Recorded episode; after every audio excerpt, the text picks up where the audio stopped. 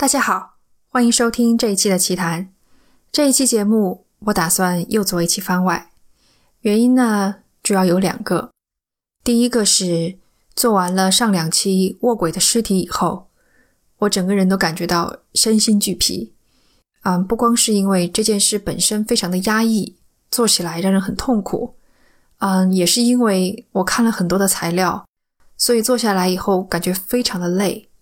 紧接着2个星期呢，我都没有再管任何工作方面的事情，就给自己放了2个星期的长假，好好的放松一下，因此呢也就没有准备下一期的节目。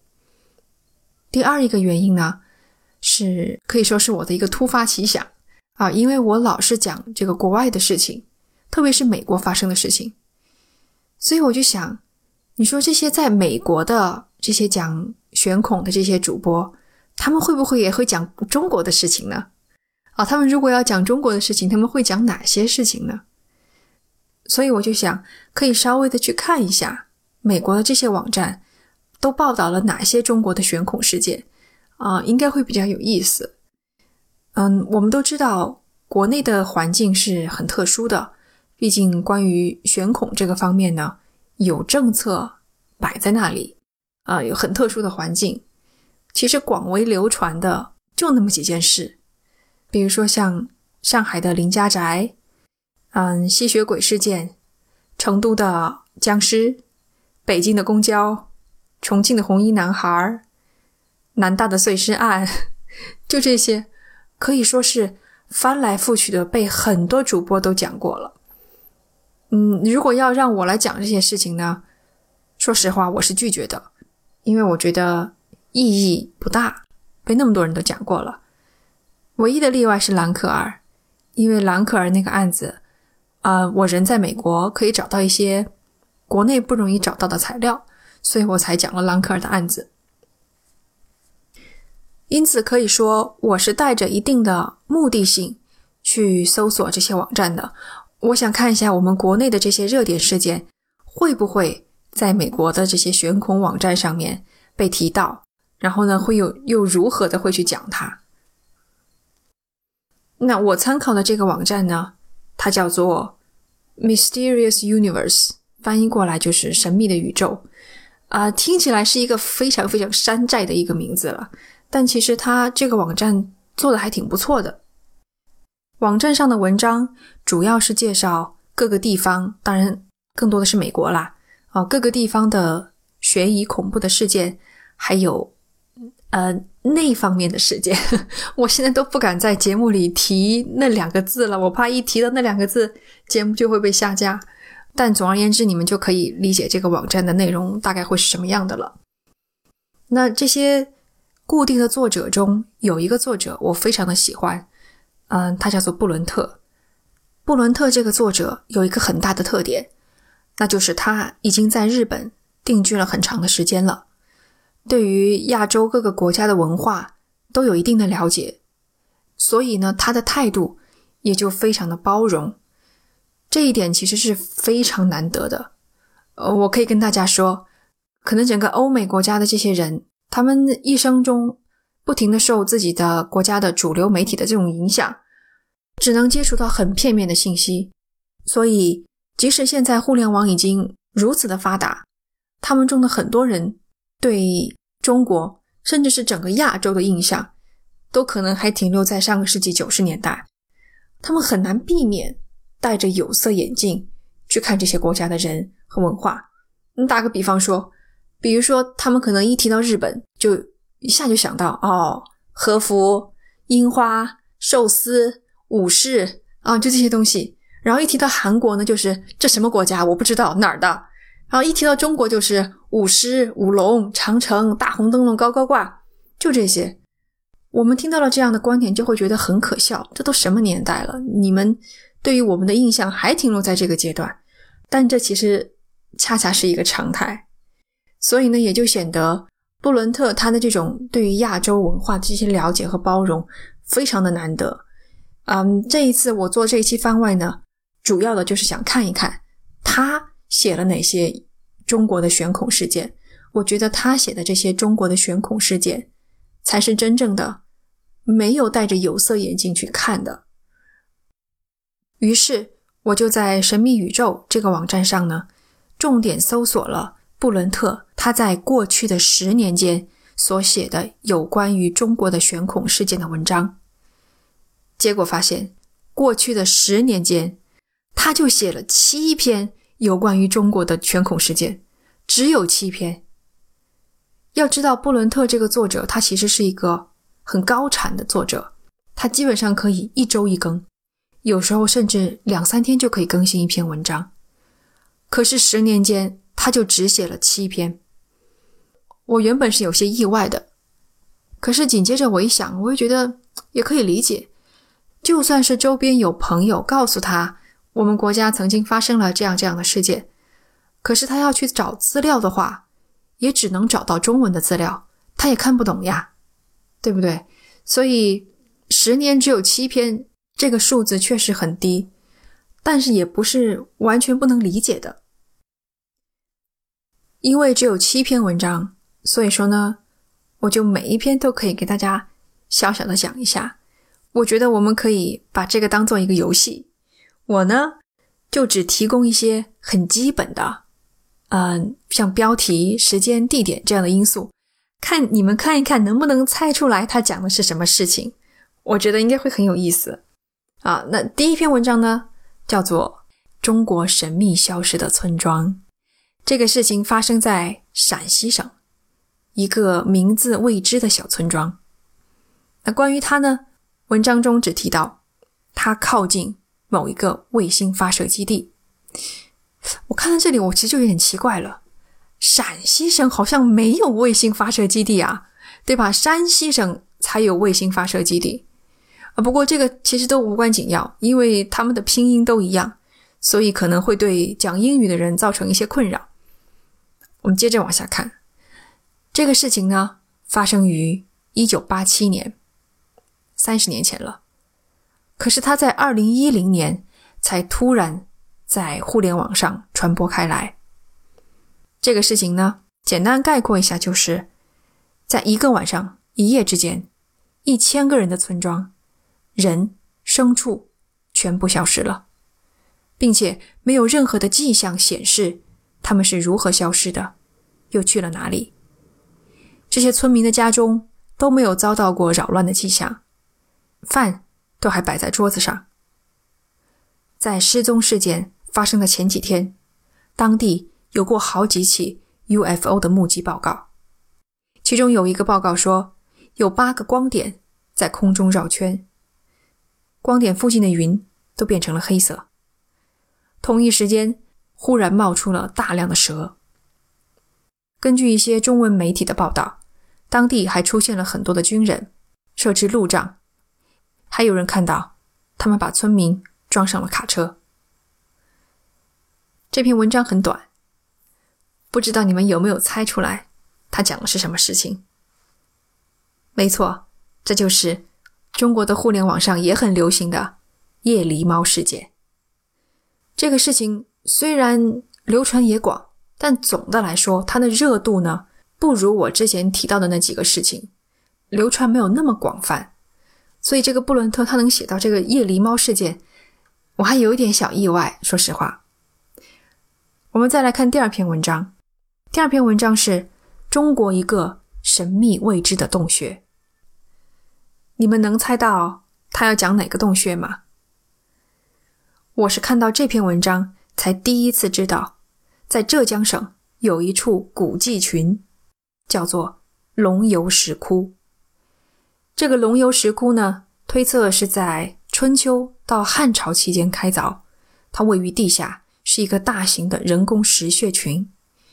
具体的呢我就不再说了，因为它其实不是一个悬恐的事件，而是介绍了这么一个存在着很多还不可解释的疑点的古迹。这篇文章可以从侧面进一步印证布伦特是一个很靠谱的作者。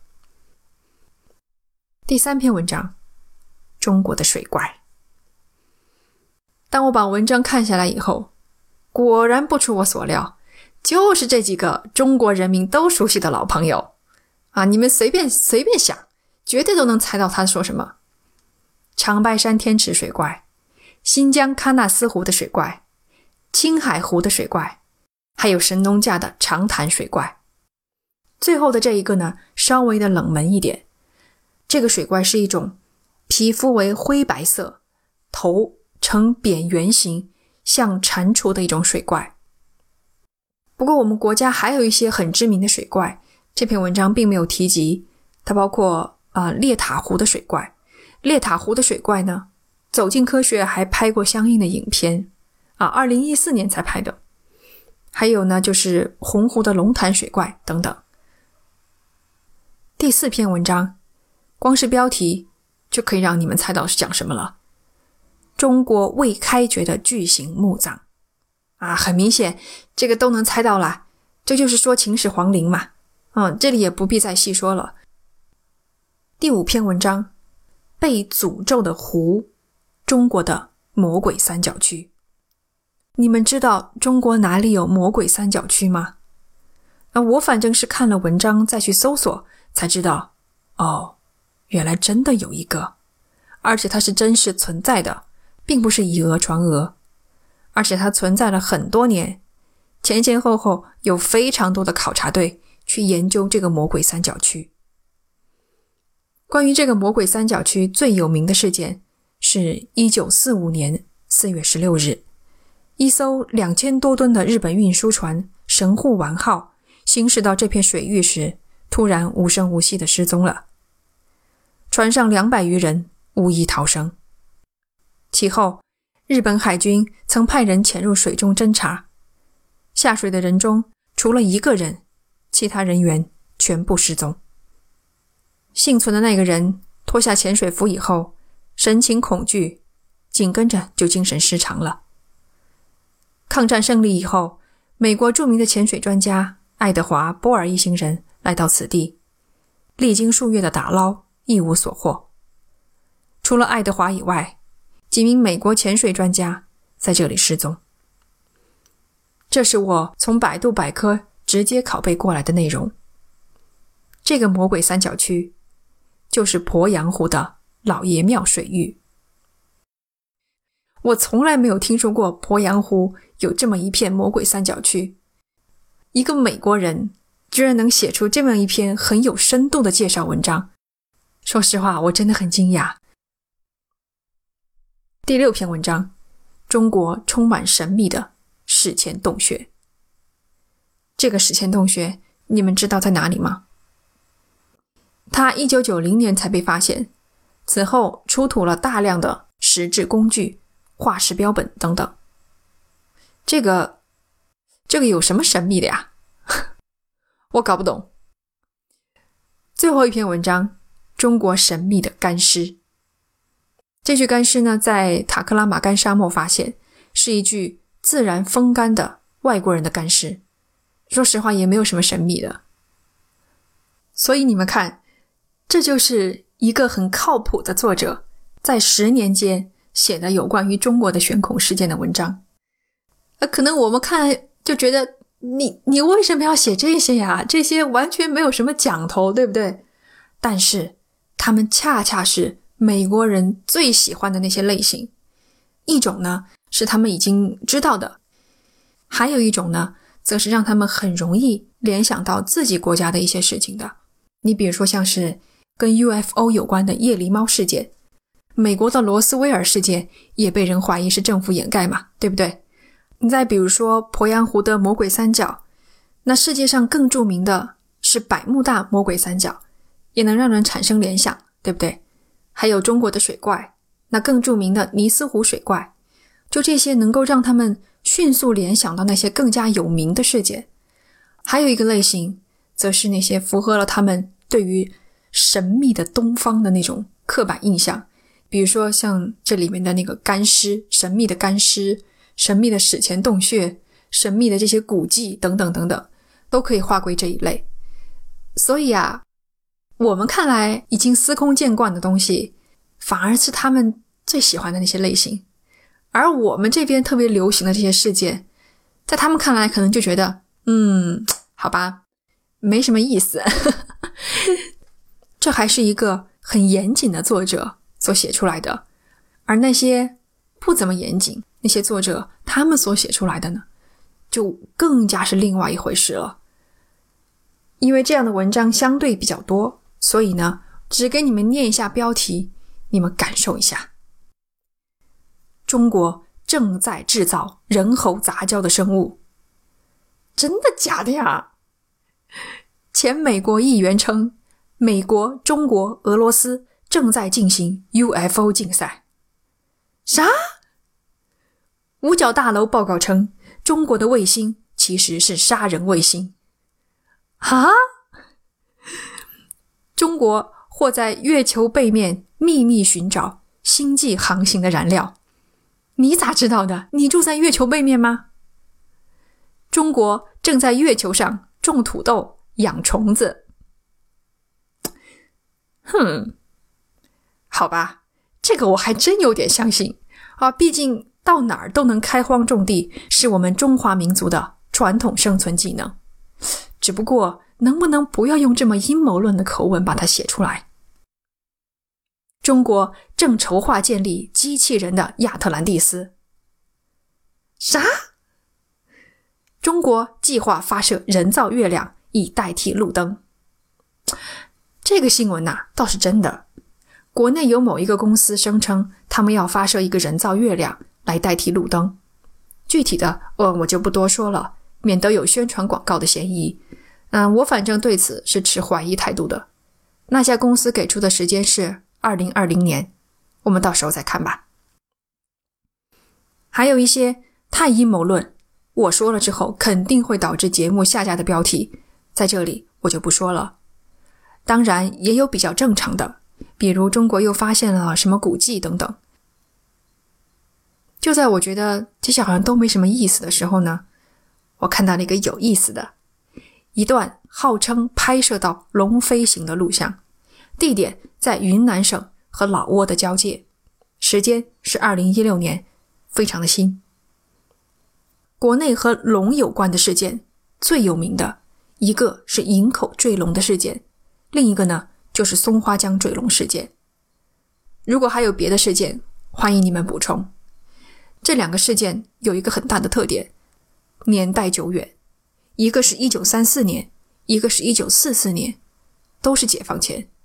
越靠近现在，关于龙的目击就越来越少，即使有，也很快就能够得到解释。龙的目击事件和尼斯湖水怪啊、天鹅人、泽西恶魔这些还不一样，因为龙在中国人的心中是有难以撼动的神圣地位的，所以即使有很多人从各个方面来反驳龙存在的这种说法，依然有人相信龙的存在。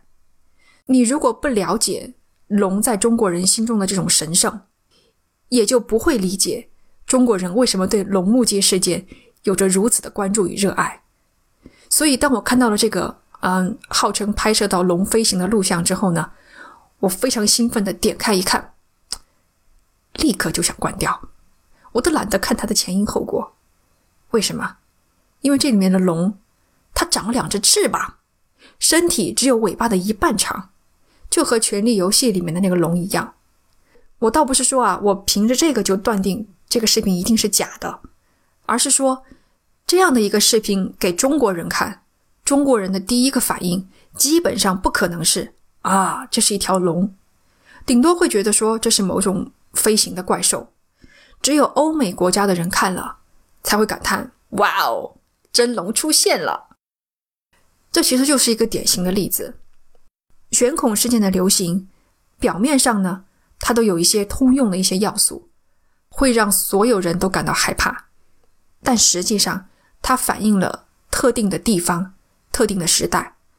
当你脱离了这个背景再来看，就会觉得，这都是些什么奇奇怪怪的东西，这也能吓人吗？这一期的番外，差不多到这里就结束了。这不是一个很严谨的学术研究，可能会有不小的误差啊，因为我只参考了一个网站。大家呢，就当打发时间，娱乐一下。如果你们觉得这样的题材还可以的话呢，未来我可以再做一期番外，讲一讲哪些在国外非常流行的悬恐事件，在国内却没有什么热度。估计也挺有意思的。感谢你的收听，这里是奇谈，我们下期见。